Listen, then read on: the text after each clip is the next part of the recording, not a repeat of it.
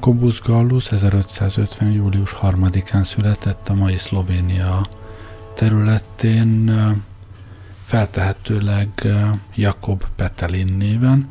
A Petelin kakast jelent, és hát akkoriban még divat volt a nevek fordítása, úgyhogy ő Jakob Handel, illetve Jakobus Gallus néven is előfordul, de hát több, több más hasonló néven is, de mindegyik voltak éppen azt jelentette, hogy Kakas Jakab, és hát egy kiváló késő reneszánsz szerzőről van szó.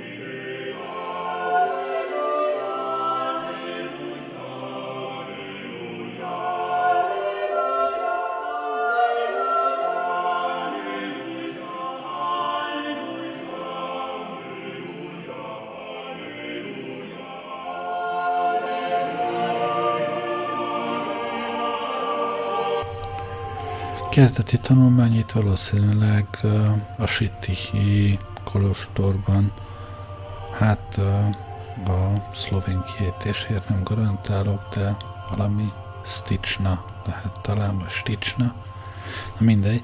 Szóval abban a monostorban kaphatta ifjúkori képzését, aztán valamikor 64 és 66 között, tehát olyan, olyan 14-16 éves kora között utazott először Ausztriába, később bejárta Csehországot, Moráviát, Sziléziát, és hát először a Melki Benedek rendi apátságban élt, alsó Ausztriában, és később 74-től már a, a Bécsi udvari kápolnában volt énekes.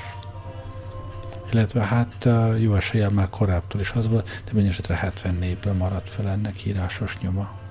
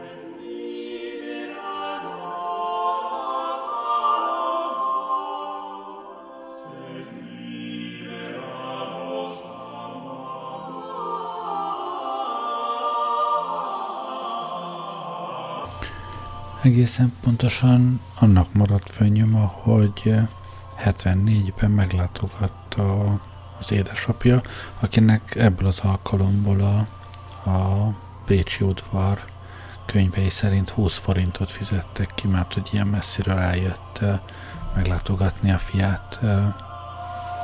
És ebben a fejezésben az is szerepel, hogy a, a kápolna kórist, kórista fiújához jött el az apja látogatóba, ami hát ahhoz képest, hogy eh, Gallus eddigre már 24 éves volt, kicsit furán veszi ki magát, de hát akkor is, akkor is így volt.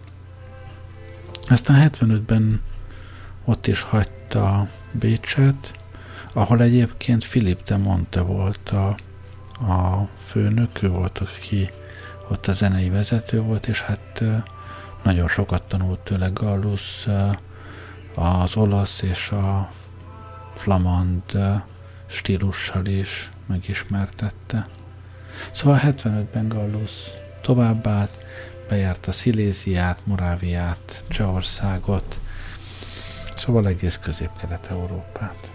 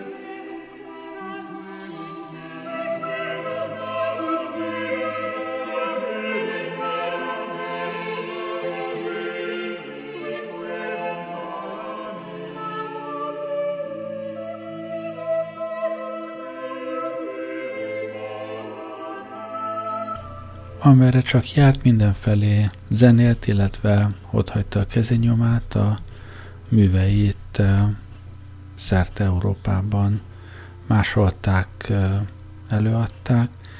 Viszonylag késő 86-ban jelentette meg a, az első motettás kötetét.